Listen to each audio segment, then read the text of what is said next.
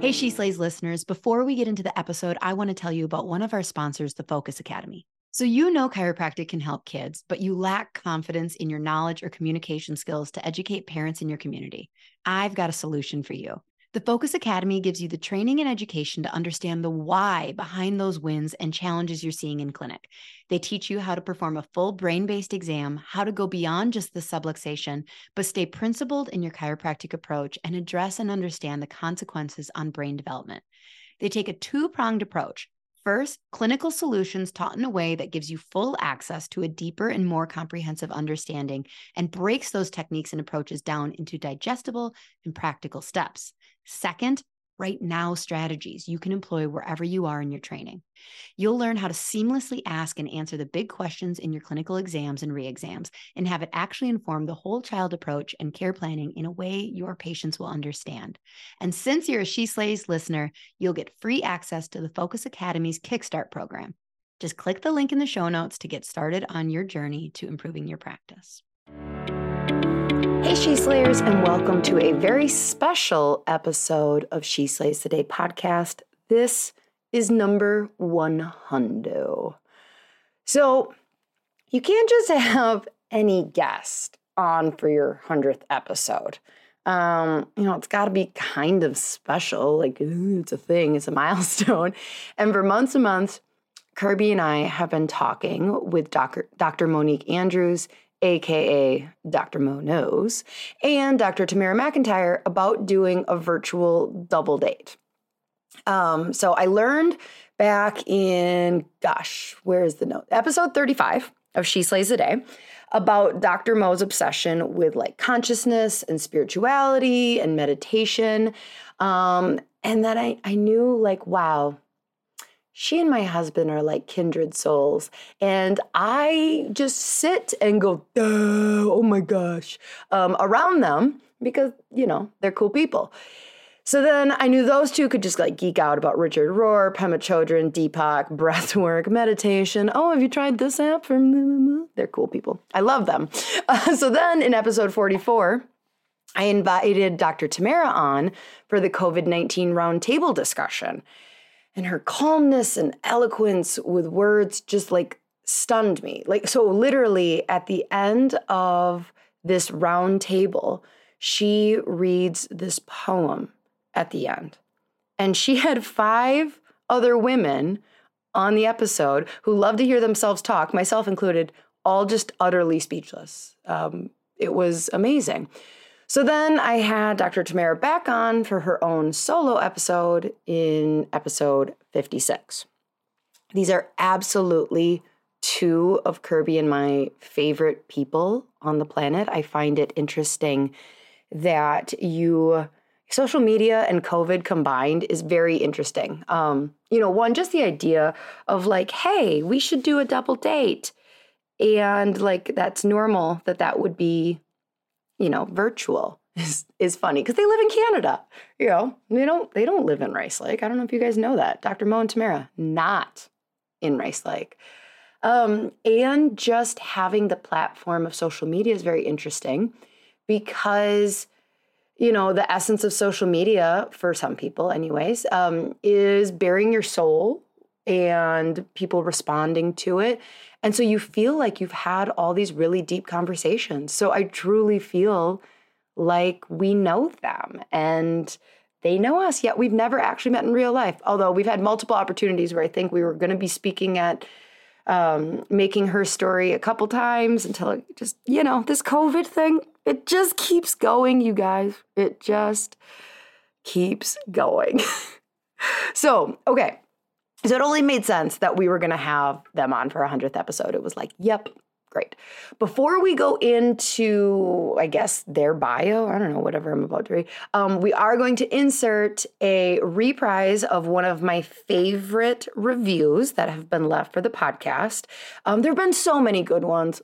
Please don't be sad if I didn't pick yours. This one was just really good.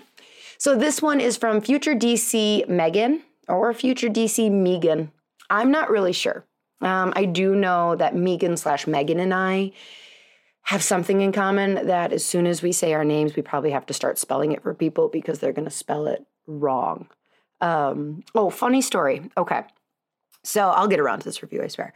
So I was just interviewed on, I'm gonna, is it, I think it's Angus or Agnes. Shoot, that would have been a good thing. See, this is why these tangents are inappropriate because I don't do my prep work as a damn podcast host. Anyways, I was on his podcast last week and he's um, from Australia. And he goes, like, so is your name pronounced Lauren or Lauren? And I'm like, I'm pretty sure you just said the same thing. What are you saying? And he laughed and he's like, okay, so you don't care. And I'm like, nope, nope. But yeah, apparently there's Lauren, which I, okay, I can hear it now, and Lauren. And nobody's ever really asked me about my first name. Everyone's all like, so how do you pronounce that last name? And I'm like, yeah, why? I, you guys, here's is a trivia question for all you she slate geeks out there. No, that's mean. You're not geeks. You're fangirls. Whatever. Uh, who knows what my maiden name was? DM me if you know it. But it was way easier to pronounce than Brunslick but me being the smart strategist that I am, I've actually had someone go like, "How did you decide whether to like make your doctor name his name?"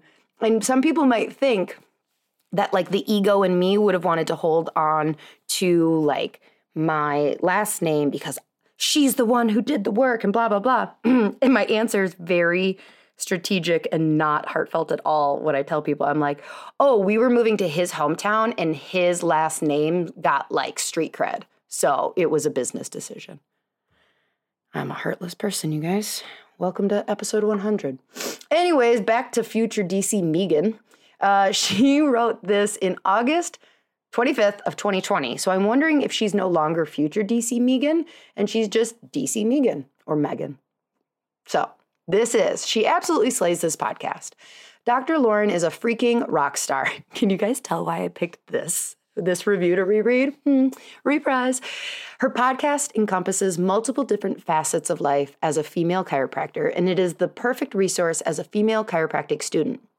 She brings on so many amazing women who I love learning from and see as mentors, even though they have no idea. Haha.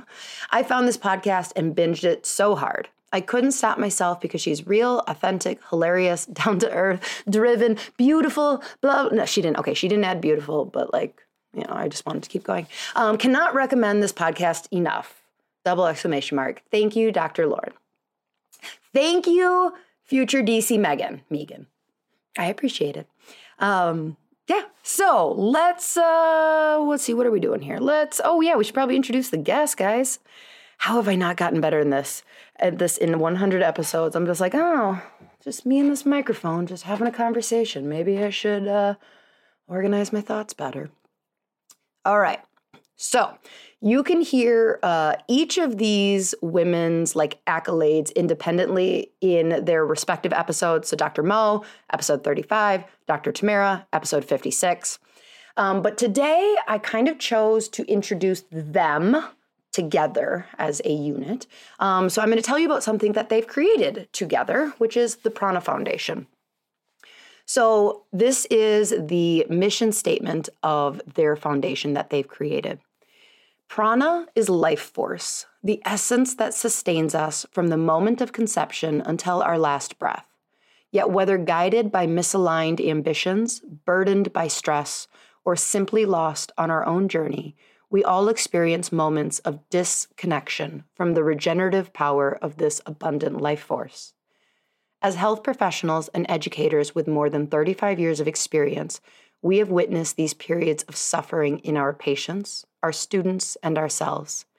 It is our mission through the Prana Foundation to cultivate an engaged, supportive community that fosters healing, growth, and the fullest expression of our realized selves through continuing education a professional community, and personal development. Um, I just thought that was so beautifully worded that I was like, well, that's what we're going to talk about for their introduction. Uh, the Prana Foundation also has some retreats that they do.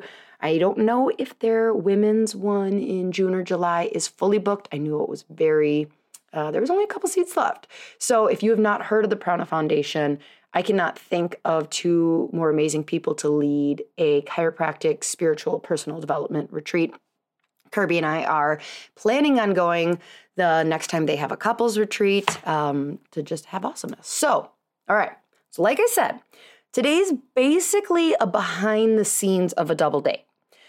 So that means there was some shit talk, um, some inappropriate for TV conversations that were edited out, um, and maybe one day in the She Slays Shares All edition. No, just kidding. That doesn't exist. Um, that's not a real thing. Uh, but, anyways, we're going to jump right in. You're going to hear us kind of mid conversation, and then we're going to stream out because we didn't really set the timer. We didn't have an agenda. We just talked. So, let's pray, and we'll let you in. Dear God, thank you for everything that's happened in this journey of podcasting. Thank you for all of the amazing people who've come into my life and changed me. I pray people listening have gotten even a fraction of what I have. I pray this has given a platform for important voices to be heard. Thank you especially for Mo and Tamara. Your light so clearly shines through them that when you're just with them, you feel closer to you. And I pray you continue to bless them and their efforts within this profession and in the world so that they can continue to spread a message of love. In your name we pray. Amen. All right, peeps. Episode 100. Here you go.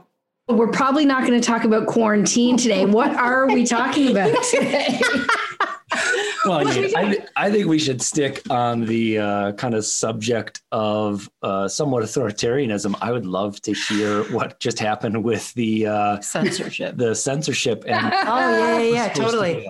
Can you feel yeah. that? Yeah. Well, and last night was her actual um, master class that she had for students and there was 2000 students registered from 30 i mean 2000 students didn't show up obviously yeah. that's why students. i said registered i'm using my words yeah 38 countries that's amazing and and i had like the moment that we get on zoom and you just watch the ticker of the participants. Of course, I say, you know, as you're logging in, say where you're from, and it was coming so fast, and so and it was like South Africa, Chile, Mexico, Dubai. Portugal. Like, I'm like, I got overwhelmed. Like I started to cry because I was like, whoa, this is it was like really special. It was like your eyes just fixed on where the little bubble box yeah. was showing the locations and they just kept scrolling and and it was like Venezuela and G- Indonesia all over the UK and then obviously the US and the different institutions and everybody was typing it in.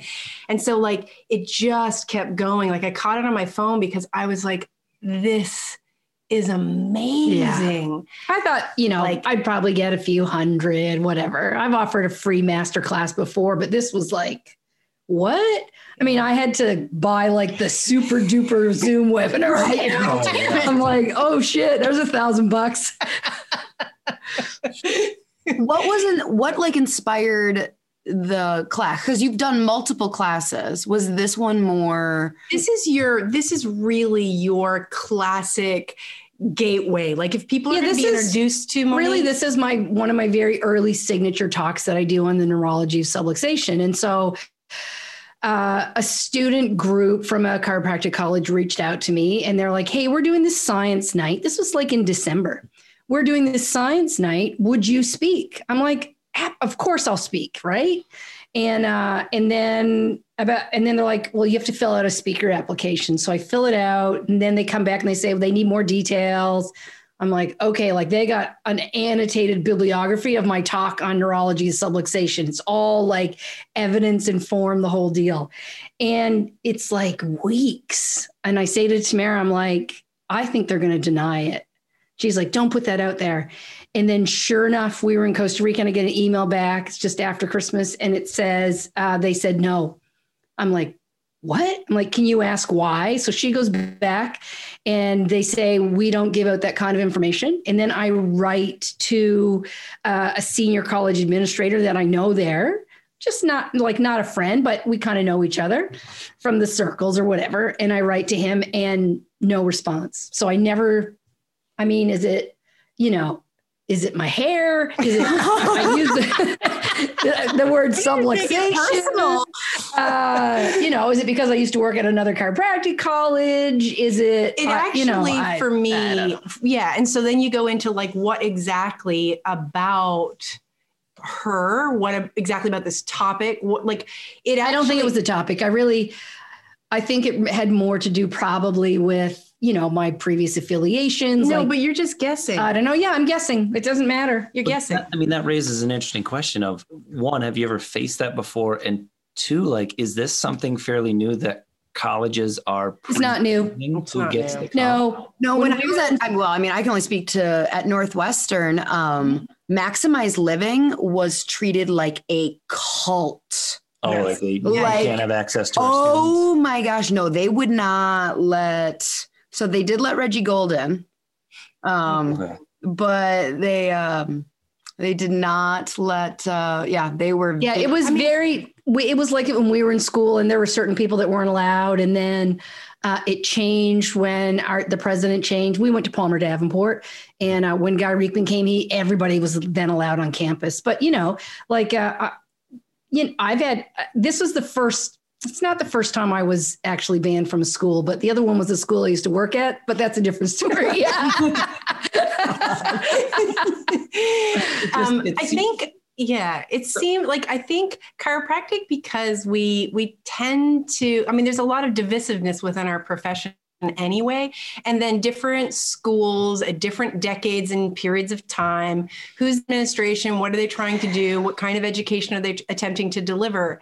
The concern, really, I think, for both of us was I don't know what was controversial about us about talking about scientific literature as it relates to the neurology of why we do what we do as chiropractors is going to offend any college regardless I don't- I don't of think its affiliation. I don't think it's like maybe it could be the word subluxation, but I, I mean, there's it's a lot of politics, really. yeah. I mean, I could see it being, and aren't we really good at hypothesizing like what Yeah, yeah, yeah. happened? I think we're great. We're going to solve this. Um, I'm glad you think so. right. I could see it being embarrassing as a college of like, to paraphrase kind of like i'm sure you know it's so hard because you've got like the ego. So it's not like they were consciously like oh no this will like i feel shame and embarrassment but like on some kind of level of power of like well if she comes and talks to the students about this we're going to need to have professors that like are answering like well she brought up this what about this and we don't really know much we don't have anybody who's doing this level of research so then we're going to look bad like we're employing you know Here's the sad truth, Lauryn, and that is I don't think the administration actually cares that much about faculty. I think that's true. well they care about themselves though right like ultimately they care They about do. the But dollar that's also why I never said what college it was because, well, A, I'm classier than that. And that's not the point. Mhm. Uh, the point is, and this is a problem across all colleges, is for ego, political, philosophy, whatever reason, these colleges that garner massive tuitions are really selecting, you know, based on uh, not the right reasons, what their students can and cannot listen to. And that's not new. It's, I think it's always been like that, very sadly. If I was a student, I would be kicking up a stink. Oh, it, I mean, I did kick up a stink when I was a student. it just stinks of a, a paternalism of they're training these people to be doctors so they can go out in the world and be someone that people trust with their health and their lives, but they can't be trusted with controversy or different information like that. This is a the free speech issue on Yeah, campuses. Like you think there should be intellectual freedom at an institution of higher learning, right? That's the whole point. Yeah. And, and something I said in the video is like this is the intellectual equivalent of bur- burning books. Mm-hmm. like not allowing access. They're going to go get it. And in fact, it backfired because 20% of the world's population of chiropractic student now have access to this talk. Well, actually, everybody has access because I just dropped it for sale. and you too can I mean, and, that, and that's a lesson that doesn't seem to be learned is like whatever you ban, you give it. I mean, it, good for you that it does give it power, but whatever you say, like absolutely don't look over there. I just want to yeah. look over there now. totally. Totally.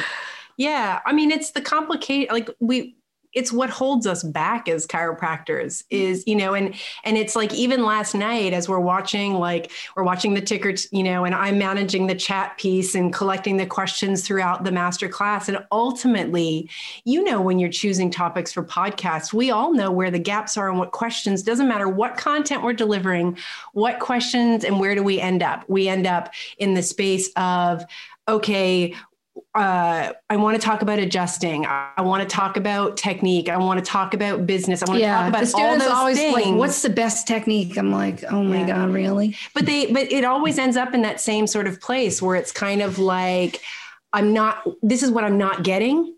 Mm-hmm. Where am I going to get it? And so, for those of us that are out there saying, I'll answer your questions, I'm going to make myself available, it's kind of like when to adjust, when not to adjust. I want to understand the neurology of what I'm doing. I want to understand, okay. Oh people- my gosh, that the post I did the other day that was the joke with the pie, mm-hmm. that this is what chiro students oh, get in yeah. school. Do you know what? That post got more um, interaction and responses than any post I've ever made. I was like, oh yeah, yeah. whoa! It's the thing that we talked about while she was in school. Of like, you you had like one business class, right? Yeah. Mm-hmm. And it was yeah. like they expect eighty percent of you to go out and start a business, and the only totally. don't know anything about business. like, yeah, yeah, bonkers. And and yeah, totally. And then you know the patient care piece. Like I remember a while ago, um, you posted Lauryn a picture of Sousa was an old version. You're like little lunchtime read, yep. you know? Which I'm like, textbooks are so much cooler when you're older. Like I went straight from like high school to school to college to like grad school. And like hmm. I was always so annoyed by like the 35 year old or the 45 year old in the class who's like, all right, any final questions? And we're all like packing up and they're like, how does this apply in real life? And we're like, come on, Susan. Damn it. But now I'm just like, when you go, I'm like, oh, this is so cool. Did you know the adductor attaches there? That makes so much sense. Oh my God. You, you, you had it as like a lunchtime read. And the, the thing that happens with me is because most students know me as an administrator in charge of clinical education, like the whole piece of how you apply and what that looks like in practice. Like they actually are pretty sure i just carry around textbooks all the time right? Like the, like they're pretty sure that's like the way i do everything. And then the reality is they come with all of these questions. They don't know where to go look it up. They don't see that like until there's that patient with that thing that they're struggling with that they needed to know about the adductor or they needed to know about this other it's like wow. then all of a sudden it's like oh yeah then it terrorized right. by so much insignificant information that just having to consume one more thing mm-hmm. uh, it, it's pretty overwhelming when you're in school yeah yeah i had a question this week that came on instagram and it was like I'm learning all this stuff and I don't really know how much of it I'm ever going to use, honestly. And I know I'm going to use it for boards, but then there's all of this other part of the profession and content that I want to learn. Um, but I'm so burnt out at the end of the day. Like I'm just really worried. Like, how do I know that I'm getting what I need that from from actually like my day to day school? And how am I really going to have find time to focus on what I know I'm going to need when I'm in practice. And even then, they don't know what they're going to need, right? Like you and I both know. That's that. life, though. Like it's, that is mm. absolute what yeah. life is is like yeah i wake up and i have to spend time telling my toddler to put her boots on seven times and then you know i get to work and i have to deal with bullshit there and then like and so yeah by the time i get home i'm tired and you know, you either choose to stay in your shell of a human or you have to find that energy somewhere. Like mm. you have to, because yeah. it doesn't go away. You don't get more energy when you're out of school. But I think there's the thing of like the, the like what they're saying, the franticness of or the the need that comes from actually needing to know it, of like having a patient who has that problem solidifies it so much differently in your head. Yeah. And you actually learn that skill or learn that knowledge and keep it Mm-hmm. I saw a, a TikTok video from like a CEO in India who said like the next the next phase is we built up this entire thing around like education and pedigree of like where you went and what grades you got and if you have an MBA and he said the next phase is skills where I don't give a shit if you went to Cambridge. I don't care if you have a Harvard MBA. Can mm-hmm. you do the job that I need you to do right now? If you learn to code in your parents' basement and you know how to code for what I need, I need you now. Like, yeah. how does that? How does that overlay? Chiropractic's a, a, a hard profession one. Yeah. Where it's like, well, please don't learn chiropractic in your parents' basement. I mean, is there is Didn't that you? somebody's valid point. Somebody's somebody's living room. Like if you said, where did you learn? It's like Kirby said, don't look over there. No adjusting outside of class. right. I got adjusted so much while she was in chiropractic. I can't come after me now. I can't get you now.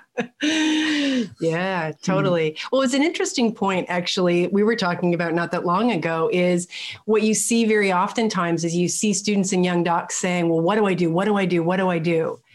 And, you know, we were talking about that, like, that's kind of the wrong question. It's like, why is this patient ex- presenting? Why is this person experiencing what they're experiencing? And when you understand the why, then figuring out what to do has meaning. Like it's like where to go look that up or why you're going to look that up at lunchtime or and being okay with this is what I know because I I collected all the information and it's not I just need somebody to give me the answer right now. And that's kind of the mentality that yeah. school is cultivating. It's like regurgitation what's the answer what's the answer what's the answer? When in actual fact when you're in practice like you get more comfortable the longer you're in practice with uncertainty mm-hmm. and knowing what you know knowing what you don't. And there's no ego associated with your like I, yeah i have no idea. What do you think i should like what's going on with this person? Like i need some help that you was know? me more than her. Yeah she was like a walking sousa yeah. well and then like so you know school you they have to teach us certain things mm-hmm. in order to get the degree i mean i guess for them it's and to stay accredited too you know it's not like a school can be like we're not going to teach biochem um, right. but then some schools have tried that and then they lose their accreditation mm-hmm. yeah and then you know like i mean I, and then they yeah. Yeah. I mean, my job um, in my last passion project was I was in charge of clinical education, which ultimately meant I was responsible for making sure that the students learned what the regulators wanted them to know. And the the I think a lot of people misunderstand that they, they blame the limit the, the limitations or the quality of what's being provided on the accreditors. Um, and I would say to you, you know, like I remember saying to a student, we were we were um, just finishing a service trip in Mexico, and I was driving with a pile of students, and and they had asked me, they were really sort of like, I'm not getting what I need, I'm not getting what I need, what I need, and and I said, well, you know, first of all, let's just make sure, like the the the colleges and universities now are responsible for giving you the degree and giving you all you know and giving and giving you all that information so you can you know check the boxes to get the the license but they're not responsible for your education like they're not assuming responsibility for your education. Yeah, they're assuming your responsibility for a degree. There's a difference, Tamara, between saying they're not responsible for your education and they're not assuming responsibility. Correct, and that, that's, that's two very different things. Yeah, because the the actual education and assuming responsibility for the education, institutions could be doing. They're just some of them aren't. Some of them are, but some of them aren't. And I know that in that role, yeah, they could. Like they could be teaching biochemistry in a manner from a with, functional, from perspective, a functional perspective that was interesting. Right? It's not like my, the joke about my graph was like half of your degree is a krebs cycle. It just felt like that because nobody well so i won't say nobody. It's it so rarely far. taught from a perspective that is meaningful. It's right. like you just have to memorize right. the stupid it's thing. it's so far removed. And so you know when i say like assuming responsibility for education like imagine if all the neurology classes talked about neurology not from a phd here's the you know mm-hmm. here's the neurology that you're going to get in a chiropractic college but here's the neurology that you need to really own as a chiropractor like they all could be doing that mm-hmm. yeah you know yeah Oh my gosh. Yeah. we didn't. So yeah, like I, I hopeless, you guys. Come on. Yeah, I know. I think it's just. I think it's really just. It's the it's just nah, we're honest. probably just bitter. Edit that out, asshole too. So it's like, I mean, yeah. I if I were running a school, and again, I say this all the time, like nobody asks me. I don't know why. Um, but like you there's so much divisiveness in yeah. our profession, which I would like to think that there is divisiveness in other professions. I would. Yeah, I don't think that's endemic to chiropractic. Yeah, I don't be like dentists hating on dentists and stuff, and like.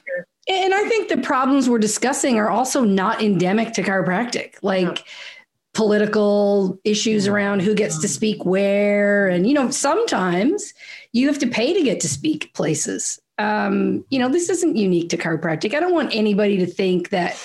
Definitely don't want anyone to think we're trashing on chiropractic, which we love and we would love for there to be you know the ultimate program no school program is perfect um, anyway. but if i were running a school i would want i wouldn't want to pick a side like is it kind of one of those things where if you don't pick a side then well then you're you going to lose everyone by both sides so yeah. if you if you let if you truly had like a an open paradise That's of let anyone speak northwestern and, was yeah. offering flu vaccines the year i left and, and you people... can't have that coexist at the same time as yeah. Right. Mm-hmm. yeah. Wow. Yeah.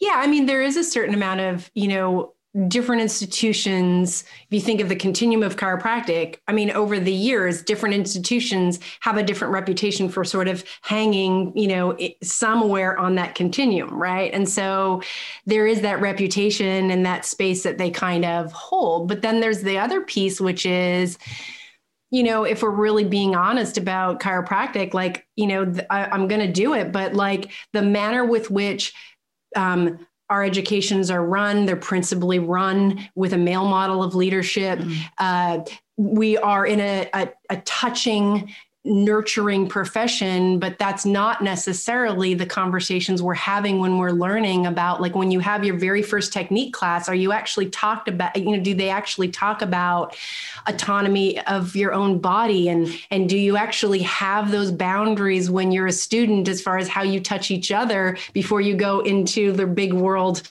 of touching other human beings? And are they having you know it's very male oriented yeah. in its instruction and and oftentimes in its delivery when and i think you said this tamara chiropractic is actually quite feminine it's very feminine i mean if you think of like how many women Lauryn have you had that conversation where their big struggle is delivering force Mm-hmm. because it's just to their core like the actual how much force like i don't want to hurt anybody because we've been brought up since we were little girls in this culture that we're not meant to be wrestling physically in the playground and that's un, you know that's not who we should be. And then yet we go into chiropractic college. And I remember really, I had this moment, of, and I'll never forget it. I went into my pelvic class and we're learning how to adjust. Slam the sacrum. Well, and the instructor said it's going to take 75 pounds worth of force to move a sacrum. Whoa. And I was sitting in that class and I thought, I'm out.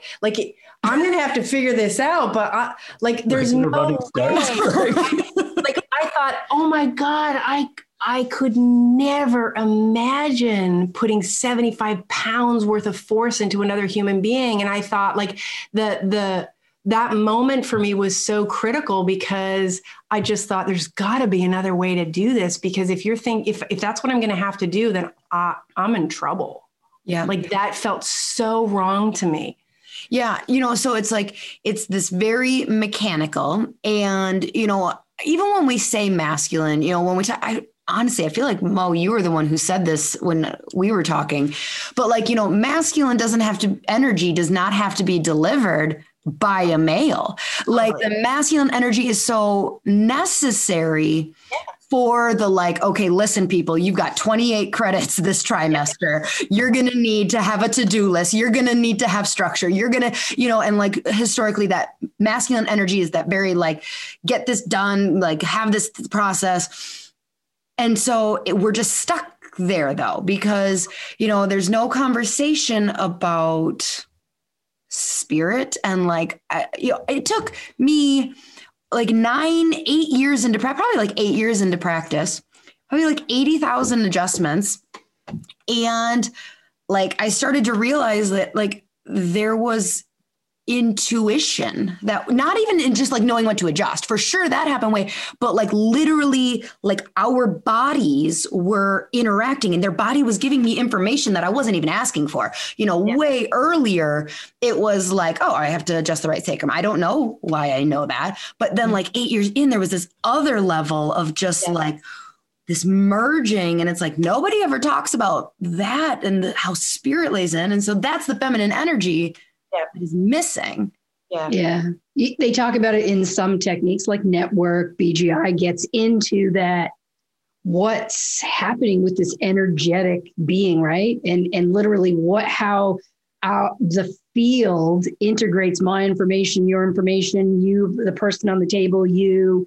You know the concept that we think that the boundary of self is the skin, that it's our body. Right? But where is the boundary of self? Like, if we think about like what our physical manifestation is just the the the level that we're vibrating at but that doesn't mean that our other energies aren't merging right mm-hmm. um, and you're totally right about that that like that's what practice is all about is is it's about your own journey it's not like there's this idea that that practice like that growth experience that you're just talking about it's like you start practice and it's in your head and you're trying to you know and then you get to a place where you you learn about your own intuition and you you know you, and you you relate to that. And then you then you get into the space you're talking about which is you know i'm sure when people watch us work they'll go why did you do that? Or why where did you go? Or why did you ask that question? adjusting a baby and right. have people being like what are you feeling for? And i'm like Oh, I mean, I you want words? Yes, I was feeling for tone and energy moving. I can't tell you. This is like a. I'm the worst technique teacher. So when it comes to the clinical stuff, Tamara's the I. She gets annoyed when I say this that she's the genius. But like, if I'm working on someone and a student says, "What are you doing?" I'd be like, "I don't know. I'm just." my this is like helpful. I don't have the. I mean, you ask me about anything about the brain and neuroscience. I like you know, take it down, but ask me when I'm working on somebody and I'm like, yeah, I don't really want to talk. And I never wanted to talk in practice either, actually. Yeah. I, and, it, but it's that, it's that part. Like that's what is so, that's what I love about chiropractic is I love that space of mm-hmm. we, I mean, for, for me now, 20 years later of working with, with and on people is we are energetic spiritual beings living in a physical vessel and there, and, and we can, know so much more about our patients outside of words and out of the outside of the construct of what we originally were taught that we now 20 years into practice i there is a knowing. Like when somebody lies on the table and watching the way they breathe and so much more in how they relate to their body that they tell me that then will inform the way i'm going to approach that body, isn't it you know? was it rumi quote? What is it? I'm going to mess it up there's a voice that doesn't have words listen yeah. mm. or something like that. yeah yeah. Yeah. Well, maybe, and i think that we know about a field? There's a Rumi quote about a field. Yeah there's a lot of great Rumi quotes. There, there's definitely a couple Rumi quotes. do you guys just sit and talk about science and spirit all day long? Like no, we were actually we were listening to your podcast on Valentine's Day, and um, yes, not helping. You're not helping.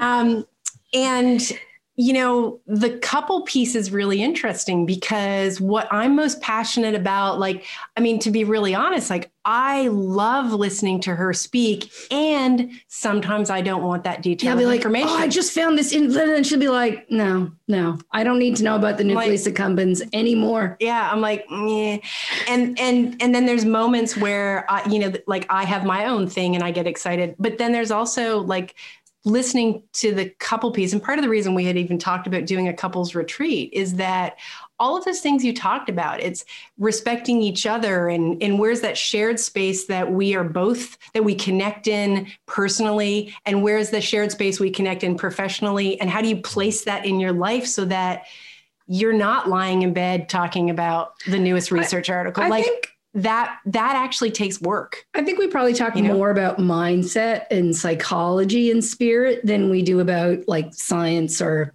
clinical stuff. Well, I think yeah, like I think one of the things we've said before is we're both really interested in the human condition. Yeah. Mhm. And so like that's just naturally like my my eyes and the way I observe the world is a feeling space. So I think we probably talk about the feeling space. Yeah, the human being- predicament yeah, of is fascinating. human. Yeah, way more than probably like the Nucleus accumbens. yeah. That reminds me of a fight Kirby and I got into a couple weeks ago. We're talking, yeah. So we will we'll put the kids to bed. We get ourselves a cocktail. We find a show, and then like the same thing I do on the podcast where I like interview people and go on tangents. I'll be like, hold on, pause it for a sec, and then like an hour and a half later, Yeah. we're still talking about something. So anyway, so what were we talking about that you felt you needed to um like preface? You said like God or whatever you would call it. And I was Yeah. like, wait, what? What do you mean? He goes, well, I, and so he started to like explain himself to me. And I'm like, I know. Oh, cause he's like, well, you know, I didn't want you to think when I said God, I meant like a man in the clouds with a beard. And I'm like, I'm your freaking wife. Like, what do you, what do you think that I think that you, Well, I carry my own baggage with the word God. And so, like, and I think I was re- relating something that I was reading. I just read Be Here Now by Ram Dass. So, like, Uh. I was like in out there. Clouds. The clouds, yeah. And so I was very much like, yeah, I was relating to that and like thinking about God. I always go back to like sitting in my, you know, the church that my dad's a pastor at and like, you know, that that God, Jesus is that guy on the wall who happens Yeah. to be white for some reason. So no, but I like still qualify myself. yes, that's what I was looking for. You qualify yourself. And I'm like, you don't need to To do strangers, but Yeah. not to your wife, probably. yeah but Yeah. but that's but actually i think that i think that that's sometimes the funniest th- there's funny moments and and for us as a couple who have been together for so long where there are times where i'm talking because I want to talk about mm-hmm. something. Mm-hmm. And like we had this funny interaction really recently where she's like, oh, do we have to talk I don't about want to talk this about again?" this anymore. And I said to The her, masks or something. Right. you And? I said to her, okay, just to be clear, I don't care whether you want to listen. I need to talk and you're it because I've got nobody else right now around me. So if you could just humor me by looking interested for a few more minutes so that I can have my moment of reflection out loud, I'd really appreciate it. So do you actually communicate with each other like that? Like, do you, I Oh, really, that, that, that was the that first was time real- that, that was like when I was like, I can't talk about this anymore. And she was like, listen, you don't have to talk, but you're going to have to listen because I need to talk. And there's nobody else to talk to. It might have been the end of quarantine where we're like, OMG. And yeah, she was just like, no, yeah, this is, we are a part, we're in a partnership. So you're just going to have to, this is your Your service to me by just shut up and listen. so that raises a question of like, are do you, Tamara, do you like process thinking out loud? And like as you're speaking, you're thinking, and Mo, you're more like cook it all in your head and then this say is the something. This is the interesting thing. Like I think we're we're both expressive introverts, and we've had to learn, who, you know, who needs space at what time, you know, so that you have we have our independent space. And then there's the place where i really do just need to talk. And i think that this year has really like i didn't realize how much i depend on even just communication to relate to another human being because I've just had so little contact this year that if I can have an exchange where I can relate to another human being that is not somebody I know intimately, that's kind of a, you know, an acquaintance in some way, I didn't realize I got something from that. Like it makes me feel connected because I'm not out in the world right now. I'm, you know, so if I'm in a restaurant and I want to have a conversation and, you know, the person that's serving me wants to talk about their experience in the world with a mask, you know, she, like she basically like if there was a gif where like the eyes are rolling and somebody's falling backwards like that's basically like she's like i'm out of this conversation and Yeah, that's for when I like reread the menu for the eighth time, even though I right know. and that's what she'll do like she just checks out whereas for me i'm interested in listening to another human being's experience I'm not. and she's hey, so like I talk a lot less. about their what they're going through and listening to them. Yeah I, actually, I think what I I do talk a lot less, and I'm like even I think when I was younger, I used to, and now I just sort of feel like, yeah, there's not that many new words or something. I don't know what happens to me. And um, yeah, I don't know what the hell I was going to say then. Yeah. Do you okay? Because neither of you are both of you working at home from home. Oh, yeah. Oh, yeah. Yeah. So back to the conversation of like boundaries and relationship. What kind of daily rituals? How do you incorporate? Like, is, do you have a large home where you can go to different corners, or like? Thankfully, yes. And we each have our own office and we're on different floors. Our offices are on different floors. We, uh, we meet in the morning. We'll have tea. You know, we have a daily practice that we do meditation, prayer, movement, what have you. And then it's kind of like, okay, see you at lunch, oh, that's literally. And Yeah. off we go. Yeah, I mean, I we've a- tried to. I think we've tried to kind of mimic a little bit of like what has worked for us historically. I like getting up early in the morning. I like my private time in the morning. She's not as much of an early morning person. Um, she knows that I like. I love making breakfast. I really always want her to be interested in breakfast, and sometimes she's just not. It's very upsetting for me, but um, and we will we will meet in meditation some mornings which i really love um, or we do it on our own sometimes i'll go you know I'll, I'll exercise and be out running and she'll have her time but we always know like there's this you know there's this time kind of every morning between 8.30 and 10 a.m where it's our dance of what we need for ourselves Yeah. personally We check in. What's what's your day look like? We always know. yeah But then there's just like okay, Separation. Yeah.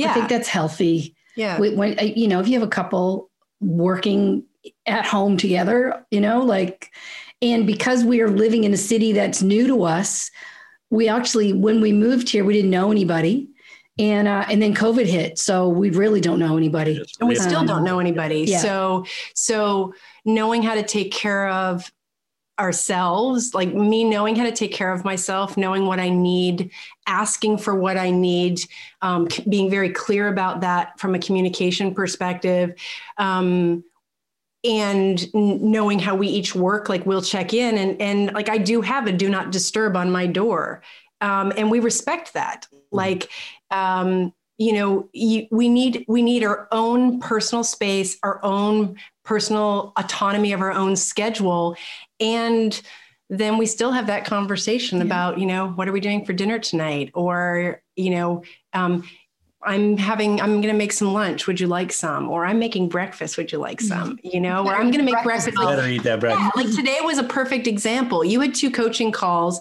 and I went for a run, and I came back, and it was like I could make breakfast now, but I would love to have breakfast with you. When are you available? She's like, I'm available 11:30. I'm like, okay, well, I'll have breakfast ready for 11:30. Yeah. And it was literally she goes to her office. I, you know, go for my run and and shower. it's and good It's been a really healthy way to do it Yeah. actually and um it was very it's very i think we if we live consciously like we make conscious decisions around how we relate to one another. This is the biggest challenge that people have right? Is to actually like not take things personally and to be really conscious about how you manage yourself how you manage yourself in relation. This is a big struggle for students and young docs today because they those are gifts i think that come with age really. Mhm. you know and I, the other thing too i mean one of the things that you guys had mentioned on the podcast was the way you interact from a respect perspective the older that i've got the older as a couple we've got the more respectful i've become Yeah. because my words have the potential of being more hurtful than anybody else's Mhm. so if I'm going to unleash, then I have to also understand that while it may not have been my intention, the person I love the most is going to be the recipient of whatever it is that comes out of my mouth. And so I feel like as we've gotten older, we've gotten even more respectful of that vulnerable space when we're stressed, so that I'm even more aware of how um, how I'm feeling and how I'm showing up today is going to deeply impact her more than anybody else in this world. And I take responsibility for making sure that I'm not um, creating another dynamic in her day because I don't have my shit together, you know? That's, uh, uh, no. Sorry. So, like, you know, I deal with so much like people pleasing stuff that comes from, which I think, you know, is probably a very normal, like you're 20 something doc, you feel like this imposter and you just want to, like, you know, everybody like me because I'm broke and I don't know what, you know. Yeah. And I feel like I could see as I continue to take steps towards like, I'm going to show up consciously yeah. in my interactions with my patients mm-hmm. and consciously in my interactions with my staff. There's more because I was going to ask you, like, when you're saying like you're being conscious, Mo, I was going to say, like, well, is that realistic if you're like in practice and you're seeing like 80 people that day? Like, that sounds exhausting. But what I'm doing of like not showing up consciously as I don't want to say not my genuine self, but like whatever they need to me is part of the exhaustion of why at the end of the day, I'm like, mm-hmm. just fucking pass the salt. It's yeah. what takes yeah. the most energy when yeah. you, if you do not show up authentically, then you're always playing a role. And that's the exhausting piece. Mm-hmm. You know, something that we say a lot in the foundation is who you are as a person precedes who you are as a chiropractor. And that the tools that you need, first and foremost, are the ones that allow you to love who you are and to be that person, to show up as that person. Because exactly what you said, Lauryn, that whole the imposter thing that comes from pretending to be somebody else. And um well, yeah. the other the other big piece is that you know I think a recipe for burnout is being everything to everyone. Yeah, I mean that's just not possible. And I think you know we enter in the role of doctor wanting people to to feel better but we get you know i think there's early on in our career we give so much that we take away from ourselves you know and so you know to to be in our own power you know the definition that i love the most is is when when we're personally powerful people can come and take what they need but it doesn't take anything from you. And i think that that's actually rings true with our patients. It's like if we can be really solidly grounded in who we are what we do why we do what we do then patients can come and you know they can take what they need but we're not attempting to be anything more than you know or give anything more than we have um, to take away from ourselves. And that kind of self management piece takes a long time. Well, and you're 20, when you're 25, yeah. like you showing up authentically, maybe like, hey, like, I don't know. yeah. Like, is that realistic? Like, you know, you can show up authentically now because you are a wise, interesting human.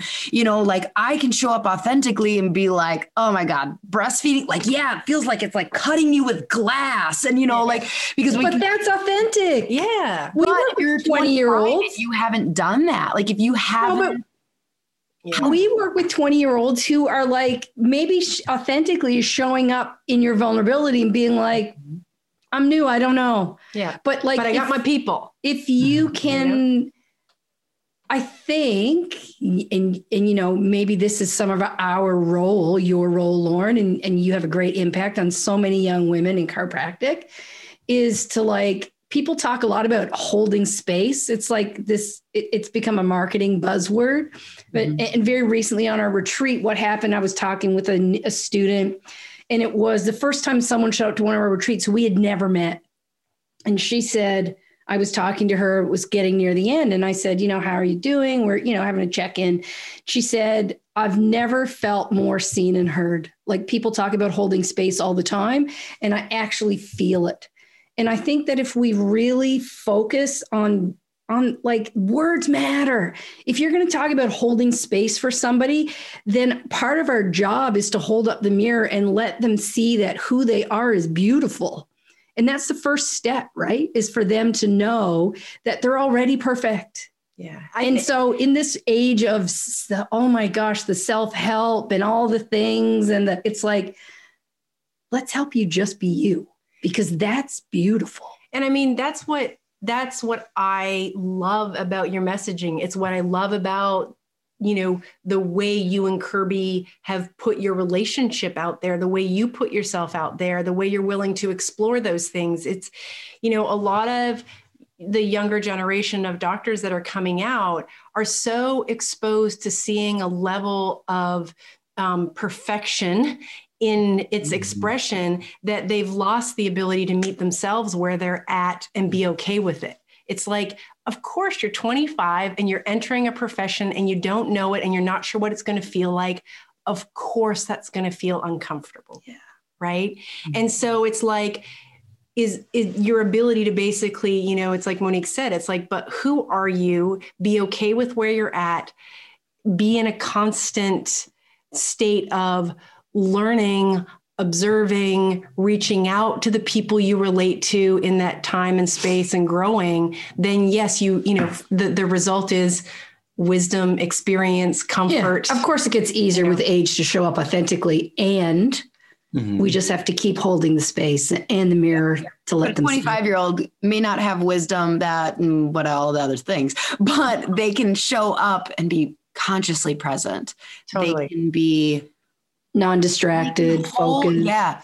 They can be confident while being vulnerable of like you know that sound you know like in the example of like a mom who's breastfeeding it feels like a razor on her nipple. Mm-hmm. you can be like that sounds really hard. How yes. are you? Do you have people that you can talk to? But yeah. you know we pump out again kind of back to the first part of the conversation we pump out these people who think they're supposed to have all these answers totally. because of that, like much more like masculine energy of like, do not show vulnerability, do not connecting.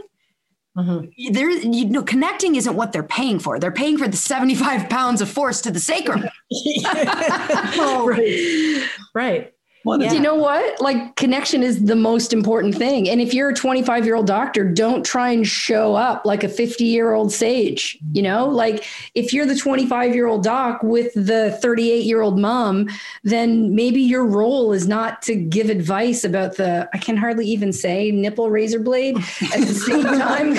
Uh, you know what I mean? It's like, just well, do you? Well, I mean, I remember. I don't know. Maybe I'm. No, but I remember really. I remember this moment when I was a younger doc. I remember this moment with a patient of mine who was pregnant and was really uncomfortable and not just like physically uncomfortable, but really having difficulty being pregnant and knowing that culturally it's not okay to say, I actually am not enjoying this. Like I thought I would enjoy being pregnant, but mm. I'm actually really struggling with being pregnant. And I remember the moment, and of course, as somebody who's never been pregnant, I just sort of am having this conversation. And the reason that she chose to have, you know, to sort of say, like, I'm uncomfortable being pregnant. She says that to me because I've never been. And so maybe I can relate to her in that way. But we have this moment where she says, uh, where I, I had said to her, I am 100% confident that not every woman that has ever, you know, that there are other women who do not enjoy being pregnant. And it's really unfortunate that our culture does not allow you to say that and, and interpret it as being, I don't like being pregnant, therefore I'm not going to like being a mom. Like those things are not the same thing. Mm. And so we have this moment where we're having this kind of exchange. And then she just starts bawling and says, I just want this fat suit gone and it the and then she's like oh my god i'm so glad i could say that. Like i didn't realize i was carrying that much emotion associated mm-hmm. with these changes that have happened in my body you know? And i think that's the kind of thing like when we say hold a safe space it's like there's no judgment. And in that moment i felt so honored that she could have that release and have that conversation and know that i was not going to judge her for it you know that that that she could talk about how uncomfortable because I'm working with her body because I relate to her in that way. And so I think, you know, if that younger doc can just meet people where they're at without judgment and know that they can say whatever, they can. It's hard. it takes, it's hard. It's hard. I, I, totally, you know, it's easy for me to sit here and be like, yo, anybody can show up authentically. it's hard. I just want to acknowledge. I just want to acknowledge that. Yeah. You know. Yeah. So, so like your guys' journey um, I know you guys are both spiritual and you both have practices and everything. Does it feel like that ability to hold space for people and not think of things dualistically? Did that? Were you drawn to spirituality because you're in this profession and you hit your head against the wall long enough and learned that you had to do that? Or did that come from spirituality influenced your practice more? Or like your actual doctoral practice? That's interesting. I mean, I grew up in a religious from a, with a religious background and I think I became spiritual in spite of that. Like, you know, how yeah. that kind of goes. Yeah. Um, I think I would say that my, my deeper appreciation and need to have a spiritual path came after the challenge of having to deal with people in practice and, and learning, what that meant you know like how did how do i deal with my mind in relation to what's happening here? Um, and there's for me spirituality is a lot of it has to yes there's a connection to source to god or however you want to call it. Oh, yeah. But it also is about um, finding a place of stillness to be able to drop deep into soul and just let go. And that's a that's a practice that just has evolved and continues to evolve and that i love I think for me, I'd answer it differently. I, I grew up um, going to church every Sunday, and I grew up with one parent that I would say, in reflection now at this point in my life, one parent where spirituality was an an inside, like like my dad, everything about his his spirituality and God and his relationship with God was his own, and we could see that and my mother was much more outward in her expression. I mean, she was much more like the we were going to church as a family and we were getting dressed up and looking a certain way to get there. And it there was a certain amount of it felt a there was a little bit of incongruence. And I think my my father passed away when he was um, 48, and in the process of him dealing with his morbidity and mortality, he and I have had a lot of conversations that I would now say were about being human. And so the you know what drew me to chiropractic to begin with was the connection with the power that made the body has the capacity to heal the body and it was not like that ultimately was what attracted me to chiropractic like what would it look like if healing was an inside job what would it look mm-hmm. like if healing was our own responsibility because when he was diagnosed with a malignant tumor I had conversations with him about his relationship with his life and with his journey. And for me, it was like in that moment in time, it's like we are all here to experience. We're, we have a, we have been gifted a life. We are energetic spiritual beings that have a physical vessel. There is no guarantee how long that physical vessel or that life is going to be. Um, you know, and I would attribute a lot of that to my dad. So when I assumed the role as doctor and facilitator, so much of my conversation was about meeting people where they're at in whatever aspect of their health journey, wherever they were. Um, to, you know, like we had written on the wall, like, you know, um, we want to empower people um, to understand their bodies and its expression. I mean, that's really what what I intended to do from day one. And so, you know, I think spirituality and how I relate to my body, how I relate as a non-interventionist, how I um, relate to the world 20 years later of watching and being with people in their health dilemmas worked far more than I ever imagined with people in cancer, with cancer. Um, right now I'm working, you know, and, and I'm, um, very much connected to a former student whose little boy was just diagnosed with um, uh, with a terminal cancer, my ability to meet somebody where they're at in that journey, I'm not involved in the drama anymore. I trust that yep. God has a plan, and and and we we are just privy to that experience. And so the best I can do is meet somebody exactly where they're at and support them in wherever their struggle is. And it's my dad, I think, that gifted me the opportunity to live my life that way. I think spirituality yeah. affords us the ability to let go like, you know, you can't resolve a, a new baby being born with terminal cancer. How can you possibly resolve it? Mm-hmm. So you have to let go. Mm-hmm. Mm-hmm.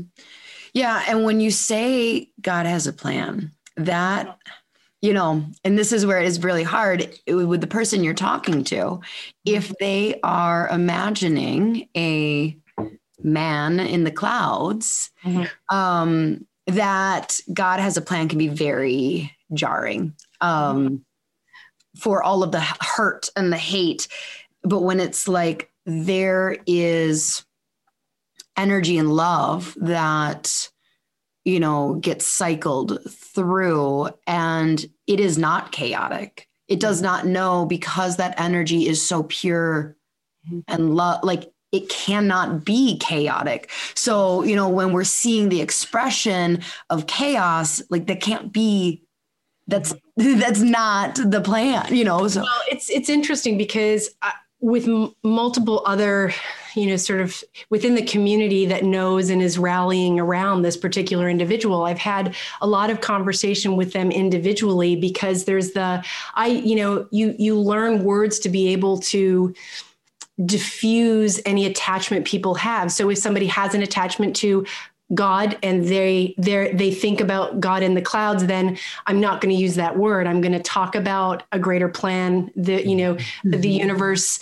You know we can play with whatever that is, but ultimately, whatever word that's non-triggering that we're talking about, you know, it's like. I'm having a lot of conversations right now about, um, and and this rings true really for where we are you know, in a vaccination COVID kind of world, it's like when our values are non interventionist, mm-hmm.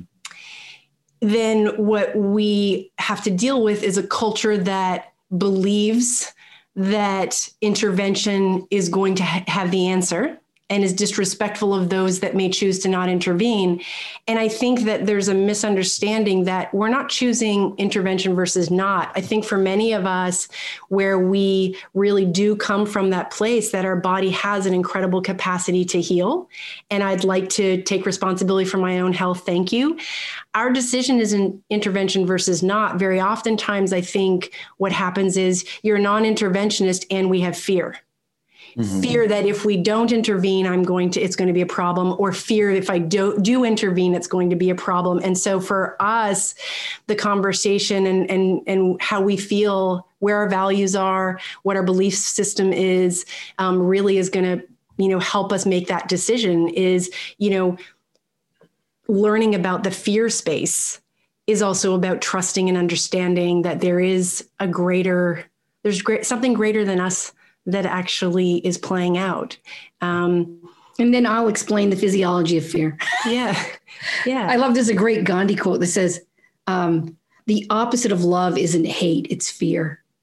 Mm-hmm. And fear grips people. And mm-hmm. it's not just a psychological process, it's a physiological process as well mm-hmm. that then starts to drive the whole machine. And I think this is a really great place where chiropractors can actually have an impact and say, look, you know, the adjustment can actually help you deal with stress better. It can make you more adaptable. It can make you more resilient.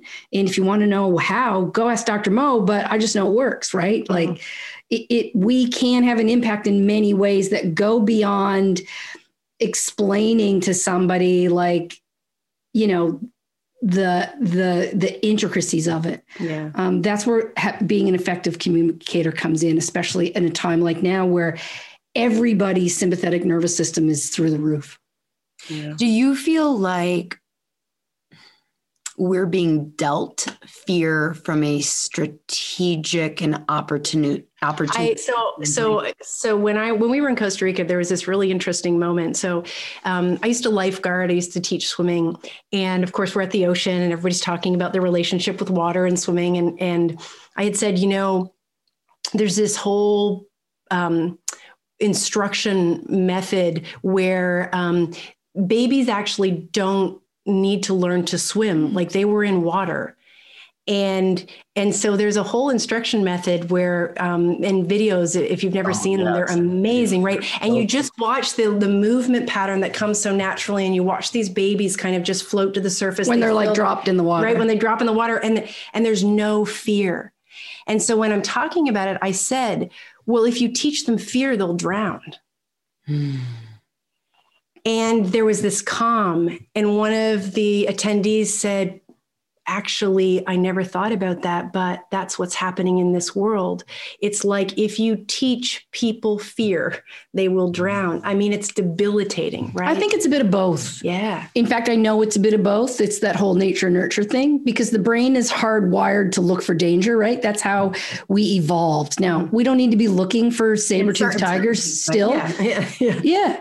And uh, and I think and I think what you were maybe getting towards is is the current narrative designed to create fear? Mm-hmm. And I would say yes, yeah. because it helps to um, propagate the trajectory that's desired for power and money and whatever the end game is, right? You know, it's not just about big pharma. Some people believe it's about depopulation um, you know, we could go to down a whole road that I, I, it's not in my area of expertise, but you know, you talk to people like Billy DeMoss, and um, wow, I had a conversation with him a month ago, and mind that's yeah. me doing the mind blown thing mm-hmm. um, because it's not a place that my brain goes to think that people are orchestrating this in order to cull the, an overpopulated planet but there are many people that believe that's the case and and maybe it is i don't know but that's well, it's, it's, that's a really that i i have to be a, more hopeful and positive than that yeah i mean i think that i you know one of the questions i've had from the very beginning in this last year. And and you know when i when i'm struggling with something i'll always want to go academic first. Like that's my safety. It's like okay give me the facts. And then at least if i have the facts i can start to you know sort of decode things myself. And and so I, the question i had was what are they so afraid of? Like what about this virus are they so afraid of? Like because I understand their paradigm. I understand how they choose to approach things. And now I've learned the public health narrative, you know. So, why are they so like, why is cultivating fear the strategy? Like, mm-hmm. what are they so afraid of? Because people act, right? makes people acquiesce. Mm. Yeah. If people are in a state of fear, then they're going to move towards something that they think creates safety. This is, I mean, the brain is designed for that. Our highest human need is safety. Number one, safety. Mm. How do we get there? Do what they say. And if this is our culture, is to follow, you know, government, big pharma, medicine, what have you. Gosh, we should try and talk about something pleasant. well, no, I, I we don't think, get to talk about this stuff with people. You know, I, it all gets into, and not just uh, government institutions, but it seems like social media. I don't know if you guys have watched the documentary, The Social Dilemma, but like it's a oh, lot yeah. what you're talking about of they're kind of mm. hacking the brain and using what the brain wants to look for, which is fear it's how marketing works is you create a problem and then you solve it. So yeah. we get indoctrinated not just by our institutions but by our entire economic model which like i'm laissez-faire capitalist kind of promoting but there's not really an alternative. It doesn't seem like there's as much noise happening or people. Simultaneously though what's interesting is it's like I don't know, you know, I, I, guess when we look back at like 2019 and some of the social uprisings that were happening publicly, it feels really disheartening that, well, actually, it kind of makes kind of makes sense um, that there was a momentum to walk away from some of these these um, things that were happening that were like this is this is not okay. And people were starting to like you know, not acquiesce. And so something kind of big needed to like get right. back in line. But then how do you hold that thought? And this is what, you know, this is what draws me to spirituality is the comfort of not knowing, of not being in either dualistic thinking. But like my brain goes like, well, shit, I think people are good but this doesn't seem good. This seems very powerful. Like, so how do I? Because do you believe people are inherently good? yes, I do. I do. And I want to believe that. Like, I, you probably have heard of the metta meditation where you put out that you want people to be free from harm. They want people to be free from um, discomfort, free from struggle. I think that we have to come from that place. And especially as people in the healing world, you can't carry you can't carry that negativity around and if you do it will destroy you and and i think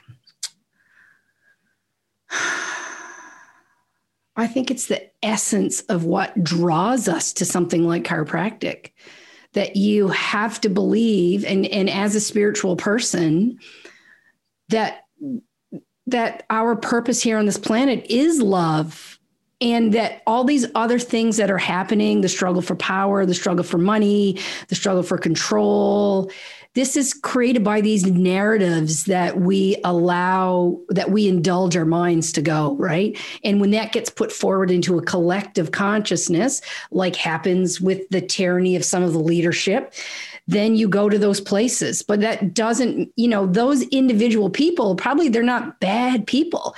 It's just they got caught up in this bad idea. I think I fundamentally believe our purpose here is to love one another, and um, and that in the end, whatever, when you die or when you pass, um, I think that we ascend into that. I think that that that is our reason for being on the planet. And if we just can always remember that, what is my job? What is my job? For me, it's about my mantra to myself whenever I have a question and I'm really stuck, should I do this or not? Is like, does this ease the path? If the answer is no, I don't do it. And for me, that's about love. And we just keep coming back to that. There's all kinds of bad shit happening all the time. It happened 100 years ago. It happened 10 years ago. It's happening now. We have to keep coming back to my purpose is love. And even if you're wrong, guess what? You get to have a better life. The people around you experiencing your love get to have a better life I'd rather be an optimist. I'd rather come from a place of love and be wrong than come from a place of fear and anger and negativity and be right.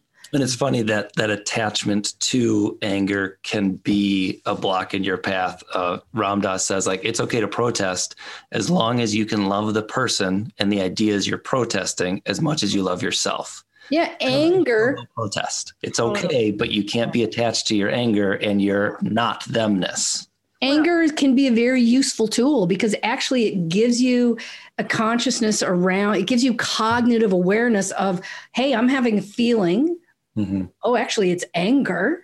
Why am i having that? And then you can actually have a conversation in your own mind before you start you never have to scream at anybody. It can be a positive construct that you use for the power of good. See, and I don't, I'm not a human being that relates to anger. Um, I, you know, I, I, I never grew up in a, in an environment where there was any I mean, I, I sort of did, did, the shutdown as opposed to the explosion, you know, like mm-hmm. that was not, I, that was sort of my, my childhood. And so for me, I choose to look at like, there's a lot that's changed in this world really quickly. And so, you know, people checking in with themselves and taking you know responsibility or questioning their own health decisions has changed. My ability like i've met some really amazing people this year. I mean you guys are are part of that. Like my path has crossed other people in in a way that i'm incredibly grateful for in this last year. You know i am on the beach in Costa Rica, there are far more sea turtles that are nesting this year than any other year I've ever been there because humans are not there intervening with nature, you know. Um, and so, you know, even just the work and our ability to connect with, um, you know, other people that maybe we can help or support, like that's been a gift of this year. And so I just really, I would prefer to stay focused on um, on what flowers are coming up as a result of this really interesting time. Like I feel so grateful for my privilege, so that I don't have to worry about my bills, a roof over my head, yeah. my family. Um, my own health because I actually am very empowered and understand it in a way that many people don't. Um, you know, so uh, yeah, like I I just choose to stay in that place um, of gratitude and love um, because I am not interested in inhabiting anything other than that. You know. Yeah, and I don't. Do you believe like in naive naivety, naivete, naivete? um, you know, because like I'm naturally a very, or I used to be. I should kind of like stop saying what I am because it's like really evolving at a faster pace than I think I am. Um, you know, I, I think that when you're talking about leading with love and assuming love, and if you're wrong, what's there to lose? But if you're holding on to the ego of like, I will look stupid that I was wrong, I will get look taken advantage. I will of. get taken advantage of. Like, you know, is that a concern for you at all? No. I, no. No. If if you asked me that 10 years ago, it might have been. Now I have I have no attachment to what anybody thinks about me anymore. Um, you know, Jung says up until 40, you, it's like your life is just a practice. You're practicing. Um, yeah, no, I don't have any attachment to that. Yeah. That's a gift of age, mm-hmm. I think. Yeah. I mean, I here's what I would say. I mean, I I I watch you, Lauryn, um, having conversations um, in a very direct outward way that I have personally with people but I'm not sure I would be super comfortable doing it in the way that you're doing it. And you are growing as a human being in front of other people. And yeah, that's a beautiful thing. That's an amazing thing to watch. Like I I so love watching you grow. And I don't mean that in a patronizing way. It's that you by you putting yourself and your vulnerabilities out there in the way that you do, you've created an opportunity for so many people yeah. to just feel their own vulnerability and normalize it in a mm-hmm. way that they can grow like there's just so much power in that yeah um, it's cathartic to do for sure like when you have to talk when i have to talk about like ego and how it shows up for me still and mm-hmm. like you know it's sheds light Mm-hmm. It, it, really just helps that process go really fast because I'm very impatient. So I think that's kind of, um, you know, so I'm also very selfish. Like I'm very, I don't know if you've listened enough to know that like this is all about me. Like I'm not necessarily being vulnerable for others. And it's good that she does this because offline she won't go to therapy like she's busy so when she can do therapy where it like benefits it's not that i won't go to therapy is that my I keep finding therapists that are annoying. and like I'm just like, yeah, okay, next. Okay, got it. Yeah. And then like I I'm jarring to them because you know it's like when we went to therapy when we try went a Jungi, try a Jungian therapist. Sorry, you were going to say. No, so we went to therapy as a couple, and I remember on God, we were like on our like tenth session, yeah, and we are just like, like working in. through doing this kind of conversation, like the the way that you guys talk to each other about like about spirituality and you know being aware of each other and how to respectfully communicate, and we're just doing it back and forth. Right. And he just started us with a question. Then we had been talking for 25 minutes. and he's just like, I mean this politely, but is this a show? Like, is this, do you guys do this? I'm like, yes, we talk so much. Ad nauseum. So much. He just wants to talk and talk. Well, it's the interesting thing about talk therapy, actually, because if you are a verbal processor, then then you can sit and you can actually go, but you can create a narrative in an outward way through conversation that you know in a conventional talk therapy you can kind of walk away with and i've been there i'm saying because i know i've you know walked out of a therapy session and thought I could have done this in my own journal. Right. What? What did I just pay for? Like, if I you know, can, if we can go back to the ego question for a second, and I think it's common for people to like try to like stamp down the ego or ego is bad when really it's a tool. It's totally. And just like your mind it shouldn't run the show. Yeah. Right? It's it's a tool that you use. What is that quote? It's a ego is a great servant and a terrible master. Mm-hmm. Um, it's like that, I think. I think, yeah. Like, I think ego has become this really horrible, like, it's like we're, we're not supposed to be in ego, but ego is also what allows us to be successful how, in the way that yeah, we, we it's are. We, it's like to have confidence in ourselves and put ourselves out there and go, I have something of value that I want to share is an ego is, is ego. It's, mm. you know, for uh, like. Well, you couldn't do your job if you didn't have ego. Yeah. You couldn't go to work and help people. Yeah. yeah like so, how does ego show up as a servant? From being this, being conscious, from yeah. being awake. Mm-hmm. Like you say that, oh, it's really, I'm being selfish, but actually, nah. you're using that part of your ego for good because yeah. you're doing this thing and you're sharing it. Yes, it's actually helping you to share it publicly, but the impact that you're having by doing it is creating change for many many many people. Well and so, that's the, and that's the win-win. Yeah. It's by you knowing yourself in the way that you know yourself and by you having that confidence that's supported by ego you are actually helping other people. People you know it, it's like that win-win like ego when used in its you know in, in, its proper way is is exactly the way you're doing it it's i know myself i have confidence in myself i'm going to expose myself and other people will benefit is a mm-hmm. really great way of using ego.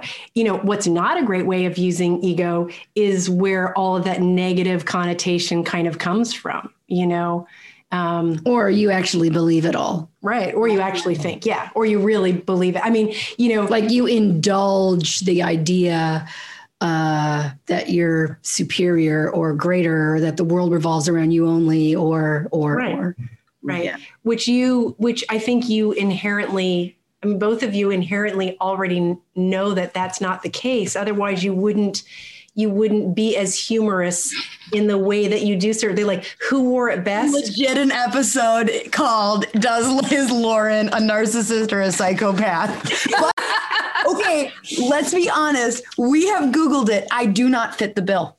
So, no, you you completely do not. It's, it's a spectrum. So if narcissism is over here, she's she's not over here. I'm not. But she's not all the way there. So. But we've definitely Googled like well, what exactly is wrong with We're you? Gonna just say there's th- this would be, in my opinion, just my opinion. This is when there's a healthy ego. There's mm-hmm. a healthy relationship with ego, and you're willing to relinquish it and find humor in it and understand that you know you know when it's driving you but you're also not going to steamroll other other human beings. Can I tell you? Here's the perfect test to see if your ego is out of control or not. Okay. When somebody writes something about your ego and you're offended. it, it happened to me just the other day. Somebody posted in this thread. The actually it was that chart and everybody's like loving it and the okay. students and somebody posted and they basically said check your ego at the door mo and i literally laughed out loud no. No. I laughed out loud and I thought, oh, thank I'm God. So sorry that I wasn't there to comment. Oh my God. His response gives me diarrhea. I'm just like still on the internet, just like, oh my God, I can't believe that person said that. Yeah. We can't take that stuff seriously. Social media is it's a fun tool. For me, it's a creative fun. Yep. And you know, like gosh if if you if you're so if if you're easily injured don't go on there that would be my advice don't yeah. put yourself out there anyways if you're easily injured well and that's where i kind of the the truth behind what i was saying of like yes I, it is helpful when people kind of say like you sharing this helps me like i literally get and i'm like okay like when people say that about the podcast of like this helped me um Dr. Yeah. Nisa's episode was extremely hard to do, but mm-hmm. having people be like, that helped him like, okay, because I wanted to crawl inside a hole. That was mm-hmm. like so really hard, you know, to do. But um, it forces me to grow quickly, like yeah. grow very quickly. And that is like the selfish part of like, because you're impatient. Yes but but but growth but Grow growth- quickly. like I'm putting myself out there, you know, Mo, where you say like, don't go on social media if you're easily offended. And I'm like, oh my God, I'm so sensitive. I'm like this fragile, fragile flower of like, what do you mean one person doesn't like me? But Why? I think there's something Can. I send them flowers? there's there's a thing too. It's kind of what you're saying with anger. I think that upsetness or uh, Richard Rohr says like I wish daily for a humiliation because it shows me what I need to work on. Yeah. Like that thing where like if you are sensitive or if you are angry or if you are humiliated, it's the thing you're talking about with anger of like oh good. Now I know. Like now I That's a know where that hurts. Like so I get to deal with that. Well, and I, and it, and it's interesting too, right? Like we're so we live in a culture where um, the default is to not be like the default is I'm uncomfortable. I need to fix it. Like I need to, you know, I need to quickly do something about it, right? Like it's it's and even with the word diversion, you know, like it's not I'm doing something different. I'm diverting. You know, I'm I'm trying to get out of the discomfort. But I mean, really, growth only happens in those places of discomfort it's like when you have those moments of humility when you have that like oh wow i'm observing and i'm uncomfortable right now you know um and whether that happens with i didn't use the word i really meant or oh my god i didn't realize that that would feel that way for somebody else mm. or you know i want to make a statement but i'm not sure what the statement is. I just know that that isn't resonating with me. Like we grow in that place where we take that one small step we put it out there we recognize we're uncomfortable and then we do exactly what you're talking about kirby which is and what about this has me feeling like i why am i feeling the way that i'm feeling Yeah, we have to examine. You know? There needs to be examination, right?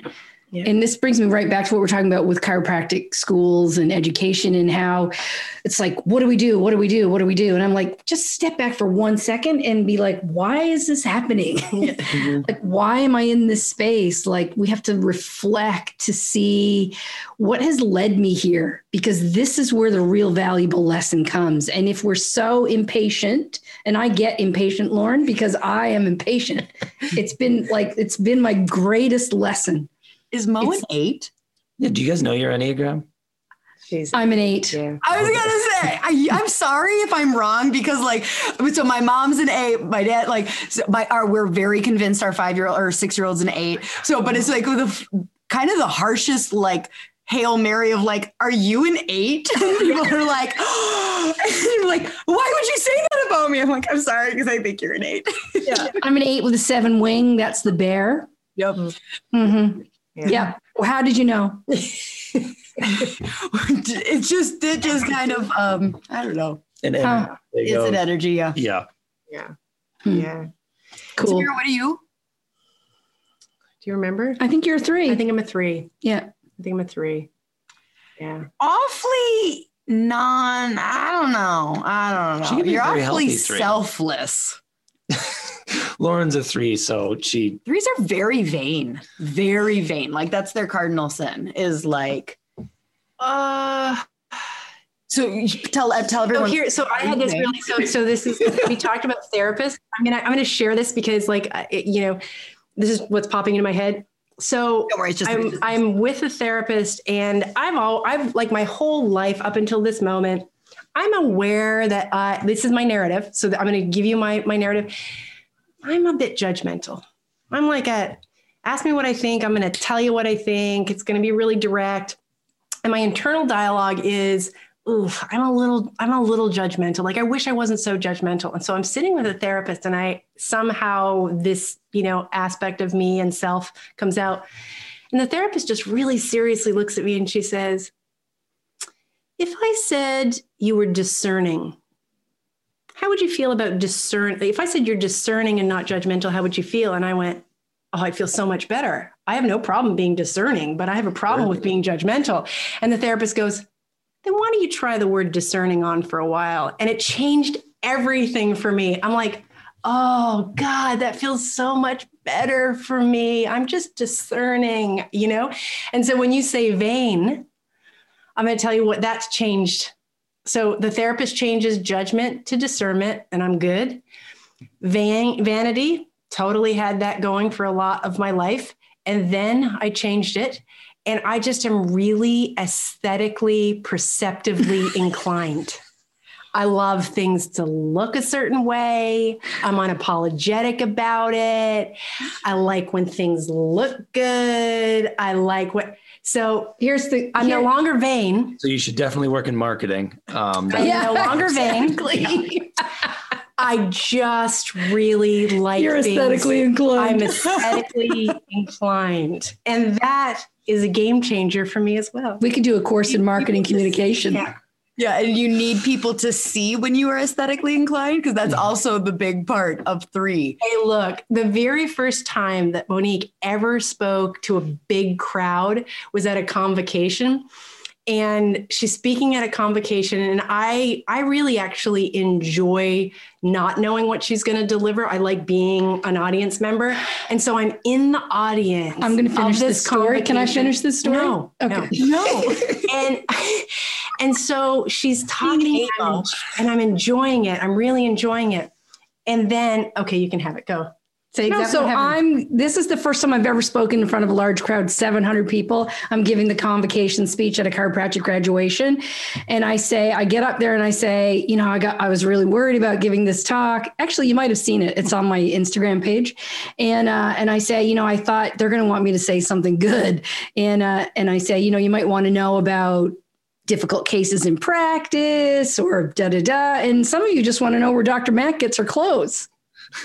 And I was And the place erupted because It every student in the place was like, "Yeah, we do want to know." and all of these, like all of these students, they knew where I was sitting. They all looked around. They're all chuckling. And I was in the crowd and I thought, oh my God, she just said that in public. and Yeah. in truth, in truth, oh yeah, it was true. I was like, oh my God, are people really wondering that? yeah, I can see I thought, are I no, really, are people wondering She that? is a three. She is a three. So, so this is what three looks like. Okay. All right, this is- Words. see, This is what three. there's this hope. Three looks differently when we remove the attachment to vanity and judgment. And Then move towards discernment and aesthetically inclined. right. You, then I um, can do love your myself a little more. To anger. What's that? Can you do your marketing turn of words to anger for Monique? yeah, I think anger uh, becomes anger when you take it to the positive becomes a, a constructive force for your own power. I have one word. What? It becomes passion. Yeah, anger becomes passion.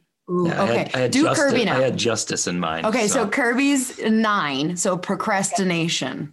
Oh, so so procrastination, in my opinion, if Oh. you're asking, um, procrastination is really about perfectionism.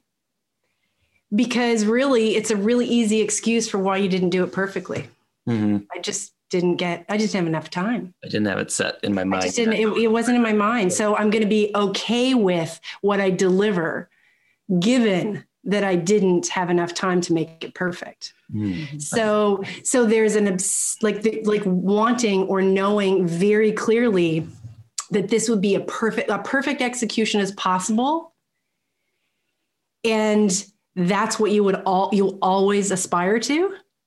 Except if you don't give it enough time, then you let yourself off the hook for that perfect execution. It's and it's easier to deal with personally and internally to know that it was as good as I could get done in the time that I had.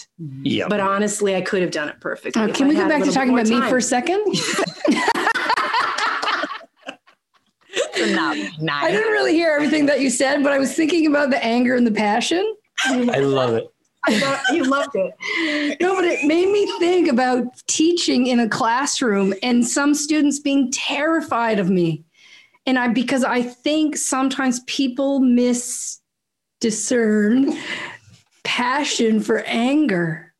Well, and just the I- way that you might relate of if you're an eight, like confrontation isn't a big deal to you. It's kind of how you interact with the world. You bump up against things, and if someone has something to say, they tell you, and then you go, "Cool, glad we, glad we Yeah, did this." got this. And Yeah. it terrifies people because they know i'm going to be like like people students would say i could see you look right through me because i'm willing to just be like what and it would be like they used to call it the Dr. mode death stare. Right? the glasses would come down and they'd be like, "Oh my!" And I would ask them a question in class because I would learn their names. With I would have sixty students in a classroom. Within three days, I've memorized everybody's name, and I would call them out by their name. It would like maybe that's why they were terrified. But then it, they would be so terrified by me calling out their name, they'd forget the answer. Right?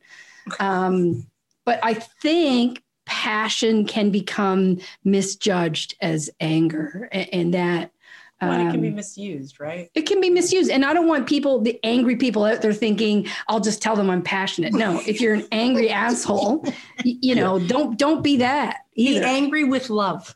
Yeah, I don't know. Be angry just use it constructively. It's uh, use it, you know, if you need it to assert your you need to express. I don't think it's healthy to repress anger either. Like anger has a job. It's telling you something like any other emotion that you have. It's telling you something. But you can name it what you want. Yeah, that's nice. I, it's so much. Us threes would really prefer not to have emotions. Like, fine. We just, it's good. Not outwardly. Yeah, no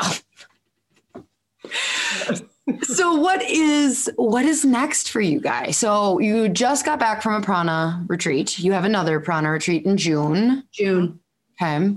Hopefully, as long as 2021 you know. going to look like. We've got some big things coming up, some very big things. Something that we can't talk about yet. Something that we can talk about is Tamara's sort of just about to relaunch her brand. So she's yeah. been doing some work there. And I think that's going to be really exciting because a lot of people, uh, more people know who I am because I've been out there speaking on stages all over. And so my brand, uh, my eight brand has kind of been defined. Mm-hmm. Um, and, and I think more people are just starting to learn about her gifts. And so I'm really excited the foundation's really excited to see um, her blossom and grow in the world to get to ex- experience more of what she has to offer in terms of her mentorship. I think that's really what um, I'm pretty excited about that. I'm sure Tamara is. Yeah. I mean, this time last year, I wasn't sure. I knew what I loved to do, but I wasn't sure how that was going to play out, in which form, what was that going to look like. Um, and ultimately, for me at this point in my life, I want to do what I love to do and I want it to have meaning. And so, you know, I spent, I think last year sort of just trialing a number of different things to see where I felt like it was a really great fit. And now I, now that I know that, um, the next piece for me. I mean, anybody that you know, anybody that's um, that has a business has to figure out what's their languaging and what's their brand and what you know what are people attracted to, and when people are giving you testimonials, what are they consistently saying? You know, and mm-hmm because so many people met me as a senior administrator in charge of their academic administration, you know, sort of education. Carrying all the textbooks. Carrying all the textbooks. They didn't get to see the side of me that is where I feel most me. Like, over a table talking about patient care, talking about patient psychology, being able to um, you know work with young docs who know that they don't want to be pain based but aren't really even sure how to take a patient from i'm coming in with blah blah blah and how do you take them to a different place in relationship to health and wellness and their you know their relationship with their own body you know like so i needed i needed some help really just a lot of this year was a lot of listening like mm-hmm. who are my people and what are they looking for? Mm-hmm. and um, and so yeah like i've been playing a lot with that languaging um, and and feeling like i have much more clarity mm-hmm. associated with what that is. Yeah. okay. So i have some questions. Okay do it. So mo how long have you had like the dr mo knows brand? Okay this is really cool so Dr. Mo knows it's actually I it first it made its first appearance uh, only a year ago at CalJam was the very first time I launched Dr. Mo Knows. Okay. Yeah. You wouldn't say you had like a brand before? No, I had a personality, which okay. is big.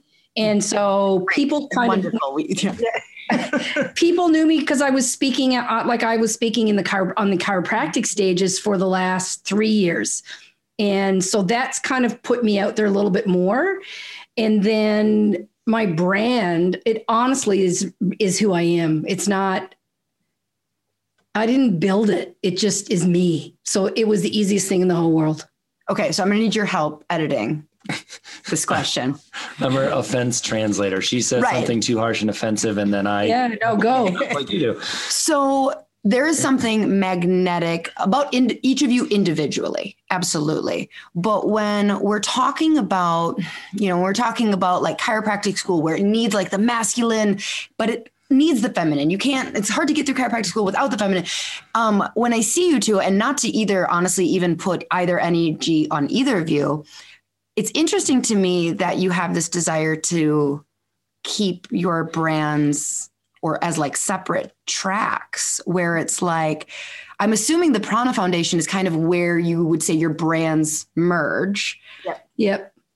I think the question is like have you have you thought about instead like really focusing on growing that because that is what is needed right is we need this hard like the neurology we need this like that's what's necessary to be a doctor but then tamara you're coming in with this like this way to incorporate it, it through like all these things and it's like well why are they separate can you guys So- figure out how to merge these please Well, Yeah, you so know, it's just two. There's I would answer that two different ways. One, we have always been in business together, and mm-hmm. we work incredibly well as a team. And what we've learned over the years is we also need our own autonomy in some aspect of our expression.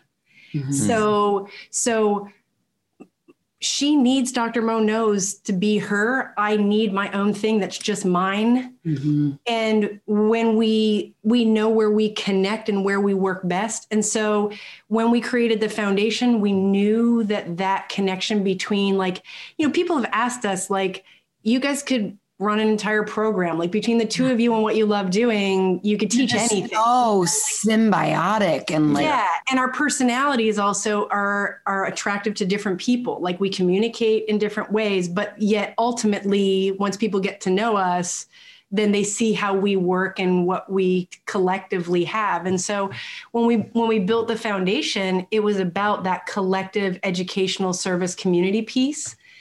And um and me having my own thing is because what I know about myself is I do actually need my own thing to be me. Like I, I, you know, it's kind of like, you know, the couple's bank account, you know, or the, like, it's kind of like that. It's like we have what we are 100% committed to together. Mhm. And I still want my own bank account. I would say You know, this. I love that. like that. I love that question, Lauryn. And I would a couple of things I would say, and and you're not the first one to say like there's this dynamic that you two have that's very compelling. And in fact, when we met with some branding people a while ago, and they were like, you two are like a force of nature, you know, like a force majeure. And uh, I would say that the foundation is really in its infancy in terms of, I don't think it's even, we haven't really developed what's, you know, it's like we're both in it. And my signature program is Dr. Mo Knows, and Tamara's signature really is in her advanced mentorship. And I, I think we're not totally clear yet on what the foundation is going to look like when it grows up. You know, give us mm-hmm. another year. And I think okay i'll give you a year I can't wait to see actually because I know it's going to be incredible but but we're not it hasn't fully developed yet and it's sort of like we needed to get something out there really quickly when we had to make a shift when we had to leave California it was like what are we going to do okay we always had this idea of the foundation let's do it and then it was like uh, uh, uh, okay. Uh, people know who you are, uh, and and we know that you can teach. Go teach online. Dr. Mo Knows. Boom. Like we had to move because we had to make a living. We were burning through our savings, and so it was like you know, it was Thanksgiving of 2019 that the foundation was born, and I would say that it's it's maybe just starting to walk. It's definitely not starting to talk yet, um, but it's going to Oh no, you guys froze up. Let's see if they come back. They'll come back. Can you guys hear us? Oh wait. Yeah. yeah. Yeah. We just Okay, now you're back. You froze up. Where did you lose me? Uh, you said it's, It's not learning. It's It's, not- not, learning to talk yet. Yeah. Right. And, and then I said, and this is where the teaser comes in, which is hopefully That's it would have been really great if this is where the teaser comes in and that's where it goes. is hopefully within the next few months, we're going to have a really big announcement to make. And um, Tell them privately. no, we can't. We're not going to talk about it yet.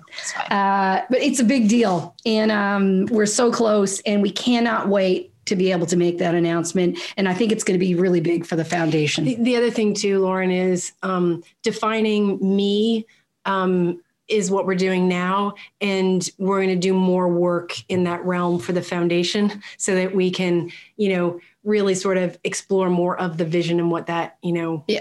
what we'd like that to look like. Um, yeah, it's. Uh, Thanks for asking that. What a great question. And you know what? I like, appreciate that a lot, actually. yeah, Yeah. because it's something that what we people need is both of you. And so it's like when it's kind of like, well, we have these two separate, when it's like sold, I don't want to say sold, but like um Yeah, yeah, we know what you mean. option of like, well, which one are you doing? It's like, which one do I, you know, need? And it's like we need both, and the profession needs both.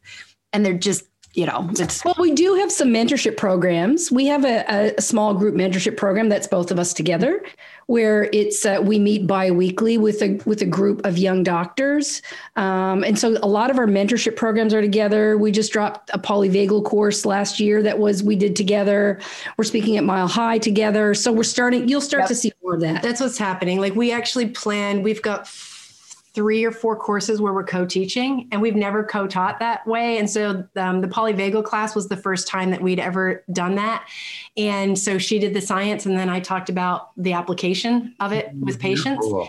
Um, and we're going to do the same thing with HRV. Um, we're talking about doing it with exam, which we thought might be actually really fun, is to come from it from a principled perspective of neuro exam, exam, patient flow, and Yeah. play with that aspect of it maybe. Um, because we are constantly asked, how much of an exam do I really need Yeah. to do? What do I do with it? I'm in an office that doesn't do it, like all of those kind of things.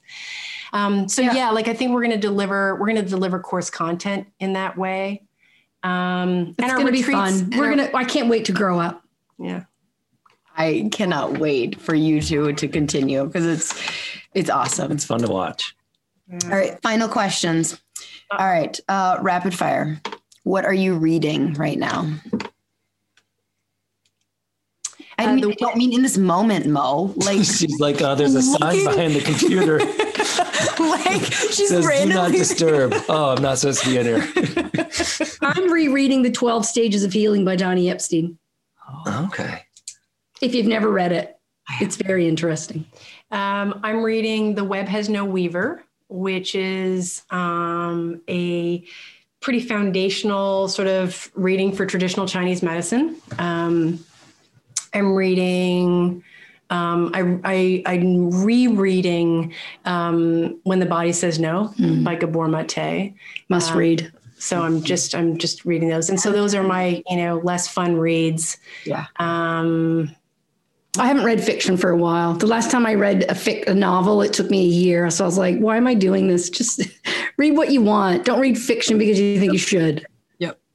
Um, I always have one of each on the go, one fiction, one non, always. Um, yeah. Um, yeah. She said it was rapid fire. I know you're right.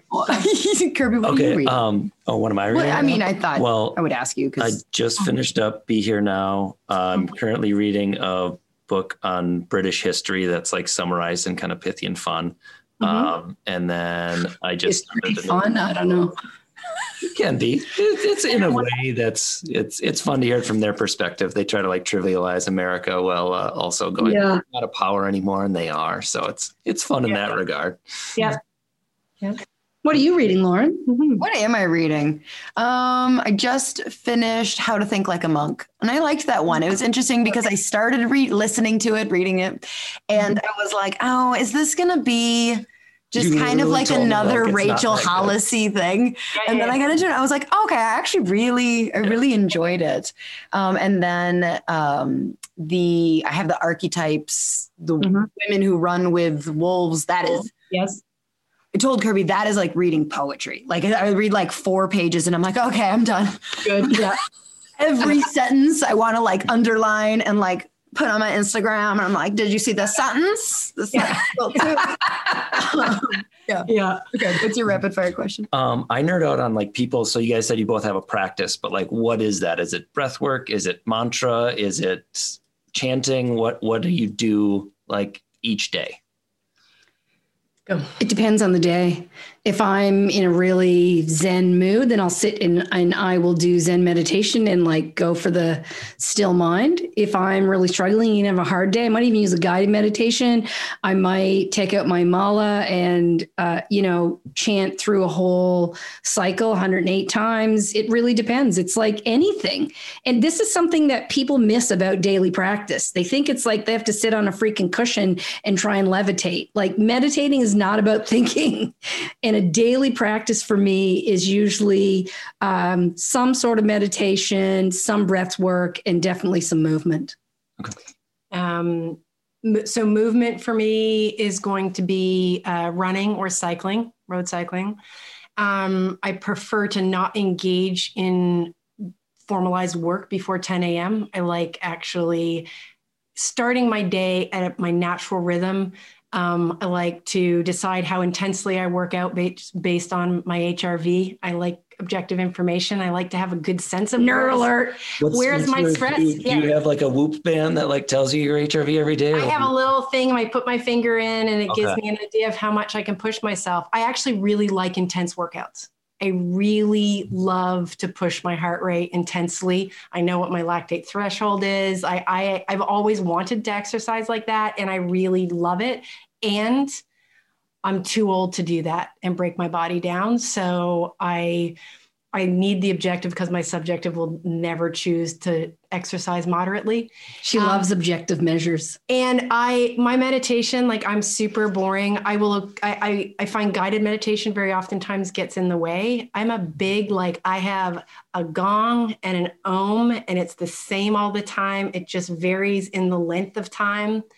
Um, and yeah, like I, that's my favorite form of meditation is just to hold a hand position depending on what my needs are in that moment. And I love the stillness of just being still, but I'm a big omer. Mm. My my favorite is definitely silent meditation. Mhm. And on the perfect day, she annoy you when she's oming? And you're like, no, if we're if she needs to ohm and I need to be silent, we don't do it together. that gong up? But on a perfect day, I'll have a silent meditation and I end up in a boat. I always say this idea that our the job is just to stay in the boat, right? And uh, on the most perfect days, my father will be in the boat with me, and it's divine because he answers my questions, and he's like Buddha right there. I love it. Yeah. That's great. That's really nice. Okay, folks, there you have it. Episode one hundo. So, if this episode was inspiring to you in any way, I would love, you know, maybe take a screenshot and share it on social media. Don't forget to tag me so I know that you left a screenshot. Um, or if you've listened to She Slays the Day for any of the last 100 episodes and have been meaning to leave a review and just haven't gotten around to it, gee golly, it would just mean the world. Um, if this was the day you did get around to it. Uh, reviews and downloads are the lifeblood of podcasts and what helps bring on great guests. Um, it makes the podcast stand out as like reputable, and people are like, okay, sure, I will donate my time to come talk to you, Lauryn Brunswick. Uh, to each and every one of you who's been a part of the last 100 weeks of my life, thank you for allowing this space for me to authentically be me. As an Enneagram 3, showing up, you know, we're called the chameleons. Showing up as who I am truly every day in real life is difficult. Um, that's very difficult for threes to show up authentically. We like to morph into the conversation with who we're talking to to make them like us. Again, not threes, not about them, it's all about us. But anyway, so real life is difficult. And somehow, when it's just me and this microphone and a thousand plus of my best friends, y'all just make it easy. So, uh, with the unintentional decided catchphrase ending that I never really put much thought into and just kind of turned into itself. Until next week, She Slayers. Bye. Hey, She Slayers, are you looking to get your team off the phone and streamline your front desk so you can spend more time doing what you love? Sked has exactly what you're looking for. They will automate all your appointment reminders, missed appointment reminders, reactivation campaigns, allow you to have two way texting with your patients. Plus, they have a very cool app that your patients are going to love. The app alone saves chiropractors tons of time because it gives patients the flexibility to move appointments to a time that works better for them. Don't worry, you won't lose control of your schedule because you'll have access to all the parameters that keep you still in control. Plus, there's overbook protection, so your schedule won't get out of hand. Sked was created by a chiropractor for chiropractors, so you can rest assured that you're getting the absolute best system for your office. Dr. Eric Kowalke is committed to the chiropractic mission and he works closely with his developers to always be innovative so that we have the best system available. If you're hesitant to switch to Sked because you already use something else, let me tell you, it's worth every penny. Plus, mention that you heard about it on my podcast and they'll give you a discount. Seriously, it is a game changer. Don't wait.